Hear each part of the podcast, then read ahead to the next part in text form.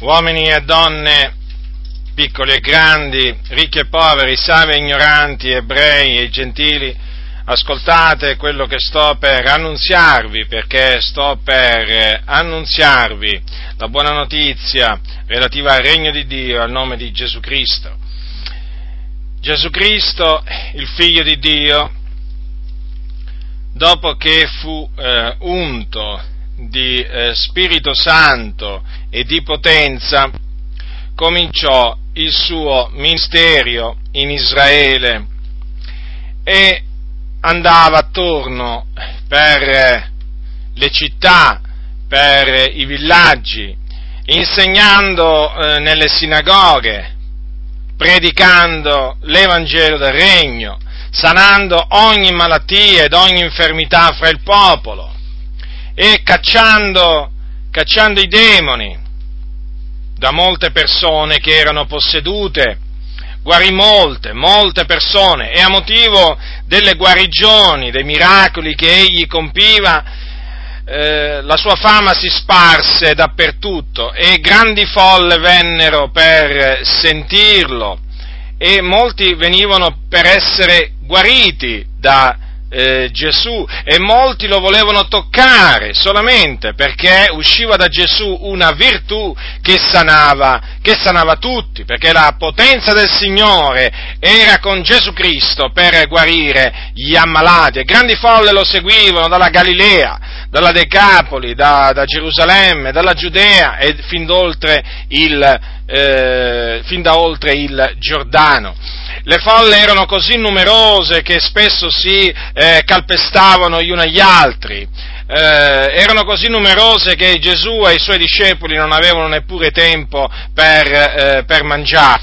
Ora, ci fu un grande, un grande, movimento in Israele ad opera della predicazione di Gesù Cristo e delle sue potenti guarigioni che egli compiva da parte di Dio. E eh, molti appunto venivano per ascoltarlo, perché dalla sua bocca uscivano parole di grazia, parole che non erano uscite, eh, non erano mai uscite dalla bocca di nessun, altro, di nessun altro uomo, riconoscevano persino i suoi nemici che nessun uomo aveva mai parlato come lui.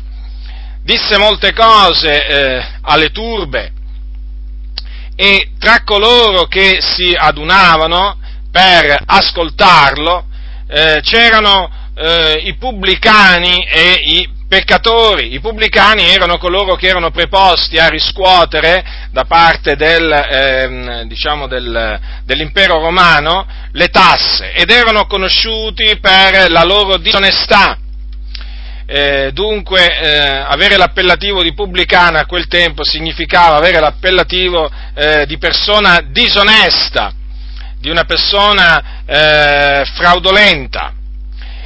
E c'erano naturalmente anche altri, eh, altri, peccatori che si adunavano per ascoltare eh, Gesù, meretrici, ladri, ubriachi, omosessuali, effeminati, insomma, eh, i peccatori. Ma questo eh, non era gradito agli scribi e ai eh, farisei, che eh, si, rete- si, ritenevano giusti e disprezzavano appunto coloro che vivevano nel, nel, peccato, apertamente nel peccato, perché anche gli scribi e farisei erano nel peccato, erano però dei sepolcri, eh, dei sepolcri imbiancati, a differenza degli altri peccatori che invece manifestavano apertamente con la loro condotta, la loro, la loro malvagità, gli scribi e farisei erano diversi, perché apparentemente sembravano dei giusti, apparivano le persone dei giusti, ma dentro erano pieni di iniquità, erano, erano Gesù li, li, li definì dei sepolcri imbiancati, perché di fuori apparivano belli alla gente, ma dentro, eh, eh, come appunto i sepolcri imbiancati, sono pieni di ossa e di ogni immondizia. Dunque gli scribi e farisei mormoravano, mormoravano contro Gesù perché lui, eh, perché lui accoglieva i peccatori e mangiava con loro, d'altronde andavano a lui per, per ascoltarlo e lui li riceveva, li riceveva e annunziava loro l'Evangelo perché per questo il Signore era venuto. Allora i scribi farisei mormoravano, costui dicevano accogli i peccatori e mangia con loro. Considerate, eh, per loro era naturalmente non un motivo non era una cosa onorevole per, eh, per Gesù eh, accogliere i, i peccatori e mangiare, e mangiare, con loro. E allora Gesù eh, rispose con queste, con queste, parole, dicendo appunto che lui eh, non è venuto a chiamare dei giusti, ma dei peccatori al ravvedimento. Eh, Infatti, infatti, Gesù Cristo annunziava ai peccatori il ravvedimento. Dunque i peccatori e i pubblicani non si accostavano a Gesù perché sapevano di ascoltare una persona che li lusingava con le sue parole, nella maniera più assoluta. I pubblicani e i peccatori eh, ehm, si accostavano a, a Gesù, si radunavano per udirlo, ben sapendo che quali erano le parole che Gesù Cristo rivolgeva loro. Erano parole dure, parole di ravvedimento, perché infatti Gesù diceva loro ravvedetevi e credete all'Evangelo. Dunque, Ecco perché Gesù, eh, ecco perché Gesù accoglieva, eh, non impediva ai pubblicani e ai peccatori di accostarsi a lui per, per udirlo, perché era venuto proprio per questo, per, eh, ed è venuto proprio per questo, per chiamare dei peccatori al ravvedimento. Ora, che cosa significa ravvedersi? Ravvedersi significa eh, letteralmente cambiare modo di pensare.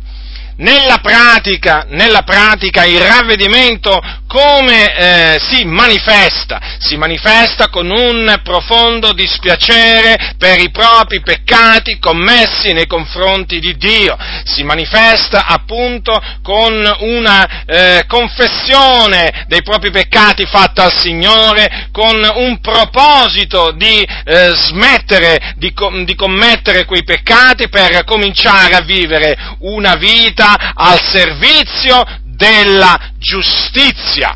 Non più quindi una vita a servizio dell'iniquità, ma una vita al servizio della giustizia. Dunque Gesù predicava ai peccatori il ravvedimento quello che io vi annunzio a voi per ordine del Signore Gesù Cristo, perché è Gesù che mi ha comandato di annunziarvi il ravvedimento, perché Lui lui, lui è venuto in questo mondo per chiamarvi a ravvedimento, sì, per chiamare voi peccatori al ravvedimento. Siete dei peccatori, siete dei traviati, siete dei ribelli, siete degli insensati, siete al servizio di varie voluttà e concupiscenze, siete odiosi, vi odiate gli uni gli altri, siete dati al male, in voi non c'è alcun bene, i vostri piedi sono volti veramente ad ogni via malvagia, non c'è timore davanti ai vostri occhi, la via della pace non la conoscete, siete su una via che mena alla perdizione. È la, questa è la vostra situazione. Questa è la vostra situazione. E siete in grave pericolo. Perché? Perché appunto questa via che voi calcate vi mena in perdizione, cioè all'inferno, che è un luogo di tormento situato nel cuore della terra, dove arde un fuoco e dove c'è il pianto e lo stridore dei denti. Dunque ecco perché Gesù prima e io adesso, come tanti altri, predichiamo il ravvedimento a voi che ancora siete sotto la schiavitù, siete sotto la potenza del peccato perché esso servite. Dunque, vi dovete ravvedere. È imperativo, è indispensabile ravvedersi per poter entrare nel regno di Dio. Naturalmente il ravvedimento deve essere accompagnato dalla fede nel Vangelo, cioè nella morte espiatoria di Gesù Cristo e nella sua resurrezione che è avvenuta il terzo giorno. Ora, Gesù, oltre ad avere detto di essere venuto eh, a chiamare non dei giusti ma dei peccatori al ravvedimento, ha anche raccontato tre parabole. Ha raccontato tre parabole eh, per fare comprendere in maniera, eh, in maniera, molto chiara a tutti eh, quanto, eh, eh, quanto, siano buoni i, i, frutti, comunque quanto siano buone le conseguenze eh, del, del, ravvedimento, perché Gesù ha parlato di una allegrezza che c'è eh, in cielo dinanzi agli angeli di Dio per un solo peccatore che si ravvede. Con queste tre parabole ha espresso questa, eh, diciamo, questa verità in maniera molto chiara. Ecco che cosa disse Gesù. Quali sono appunto queste tre parabole che ci mostrano in maniera molto chiara eh, quanto è cosa gradita eh, agli occhi di Dio che un peccatore, dico un solo peccatore, si ravveda dei suoi peccati. Chi è l'uomo fra voi che, avendo cento pecore, se ne perde una, non lasci le 99 nel deserto e non vada dietro alla perduta finché non l'abbia ritrovata? E trovatala tutto allegro, se la mette sulle spalle e giunto a casa chiama assieme gli amici e i vicini e dice loro, rallegratevi meco, perché ho ritrovato la mia pecora che era perduta. Io vi dico che così vi sarà in cielo più allegrezza per un solo peccatore che si ravvede che per 99 giusti, i quali non hanno bisogno di ravvedimento. Ovvero, qual è la donna che avendo dieci dramme se ne perde una, non accenda un lume e non spazi la casa e non cerchi con cura finché non l'abbia ritrovata? E quando l'ha trovata chiama assieme le amiche e le vicine dicendo rallegratevi meco perché ho ritrovato la dramma che avevo perduta. Così vi dico, vi allegrezza dinanzi agli angeli di Dio per un solo peccatore che si ravvede. E disse ancora, un uomo aveva due figlioli e il più giovane di loro disse al padre, padre, dammi la parte dei beni che mi tocca. Ed egli spartì fra loro i beni e di lì a poco il figliolo più giovane, messo assieme ogni cosa, se ne partì per un paese lontano e qui vi dissipò la sua sostanza, vivendo dissolutamente, e quando ebbe speso ogni cosa, una gran carestia sopravvenne in quel paese, sicché egli cominciò ad essere nel bisogno, e andò e si mise con uno degli abitanti di quel paese, il quale lo mandò nei suoi campi a pasturare i porci, ed egli avrebbe bramato empirsi il corpo dei baccelli che i porci mangiavano, ma nessuno gliene dava, ma rientrato in sé disse, quanti servi di mio padre hanno pane in abbondanza ed io qui mi muoio di fame, io mi leverò e me ne andrò a mio padre. E gli dirò, padre, ho peccato contro il cielo e contro te, non son più degno d'essere chiamato tuo figliolo, trattami come uno dei tuoi servi. Egli dunque si levò e venne a suo padre, ma mentre egli era ancora lontano, suo padre lo vide e fu mosso a compassione e corse, egli si gittò al collo e lo baciò e ribaciò. E il figliolo gli disse, padre, ho peccato contro il cielo e contro te, non sono più degno d'essere chiamato tuo figliolo. Ma il padre disse ai servitori, presto, portate qua la veste più bella e rivestitelo e mettetegli un anello al dito, e dei calzare i piedi, e menate fuori il vitello ingrassato, ammazzatelo, e mangiamo, e rallegriamoci, perché questo mio figliuolo era morto ed è tornato a vita, era perduto ed è stato ritrovato, e si misero a far gran festa. Ora il figliuolo maggiore era ai campi, e come tornando fu vicino alla casa, udì la musica e le danze, e chiamato a sé uno dei servitori gli domandò che cosa ciò volesse dire, quello gli disse, è giunto tuo fratello e tuo padre ha ammazzato il vitello ingrassato, perché l'ha riavuto sano e salvo. Ma egli si adirò e non volle entrare, onde suo padre uscì fuori e lo pregava ad entrare, ma egli rispondendo disse al padre, Ecco, da tanti anni ti servo e non ho mai trasgredito un tuo comando. A me però non hai mai dato neppure un capretto da far festa con i miei amici ma quando è venuto questo tuo figliolo che ha divorato i tuoi beni con le meretrici, tu hai ammazzato per lui il vitello ingrassato. E il padre gli disse, figliolo, tu sei sempre meco ed ogni cosa mia è tua, ma bisognava far festa e rallegrarsi, perché questo tuo fratello era morto ed è tornato in vita, era perduto ed è stato ritrovato. Dunque, come potete vedere da queste tre parabole, dalla parabola della, della, pecora perduta, dalla parabola della dramma perduta e del figliuolo eh, perduto poi ritrovato, si evince in maniera chiara che primi, eh, in tutti e tre i casi ci fu, diciamo, grande gioia quando la pecora perduta fu ritrovata, quando la dramma perduta fu ritrovata e quando il figliolo perduto fu ritrovato. Grande gioia, allegrezza. E così vedete il Signore in questa maniera ha voluto dire, ha voluto dire che in cielo c'è allegrezza dinanzi agli angeli di Dio per un solo peccatore che si ravvede. Quindi gli angeli di Dio, che sono santi, che sono giusti, si rallegrano quando sulla terra un solo peccatore si ravvede. E dunque questo, questo naturalmente mi ha fatto sempre riflettere al grande amore di Dio quanto veramente Dio sia amore, Dio non si compiace della morte dell'Empio, ma Dio si compiace nella conversione dell'Empio.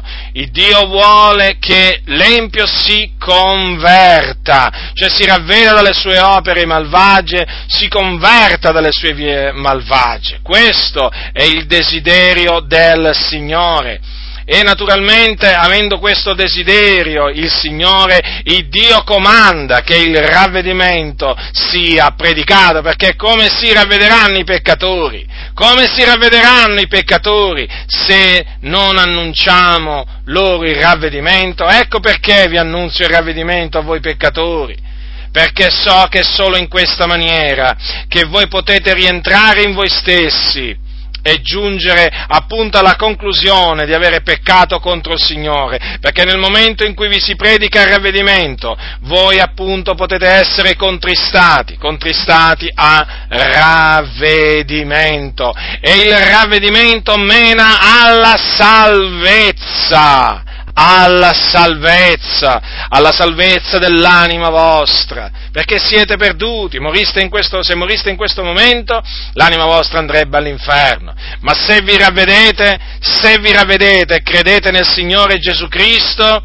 allora questo ravvedimento vi menerà alla salvezza e non sarete più perduti sarete salvati, sarete redenti, non più schiavi del peccato, ma schiavi di Cristo, non più sulla via della perdizione, ma sulla via della salvezza, su quella via che mena in cielo, in un luogo di conforto, in un luogo glorioso, in un luogo meraviglioso, in un luogo dove regna la pace. È là che mena appunto la via della salvezza. Ma affinché voi possiate ritrovarvi su questa via, lo ripeto, vi dovete ravvedere.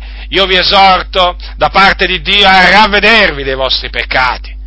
E non pensate di non avere eh, bisogno di ravvedervi. Non pensate che non abbiate commesso così tanti peccati da dovervi ravvedere, o magari non pensate di non avere commesso dei peccati così gravi da dovervi ravvedere. Voi avete peccato, tutti hanno peccato e sono privi della gloria di Dio, dice la Sacra Scrittura. Quindi, quindi vi dovete ravvedere. Non importa quanti peccati quindi avete commesso, non importa di che tipo di peccati vi siete resi colpevoli, vi dovete ravvedere da essi, confessarli al Signore e abbandonarli. Non andare dal prete, non andate dal prete a confessare i vostri peccati, perché il prete non vi può rimettere alcun peccato, non vi può perdonare alcun peccato, lui ha bisogno di essere perdonato, lui non ha nessuna autorità di rimettere i vostri peccati, uno solo, uno solo ha il potere di rimettere i peccati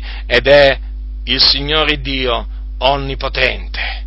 E quindi a Lui vi dovete rivolgere.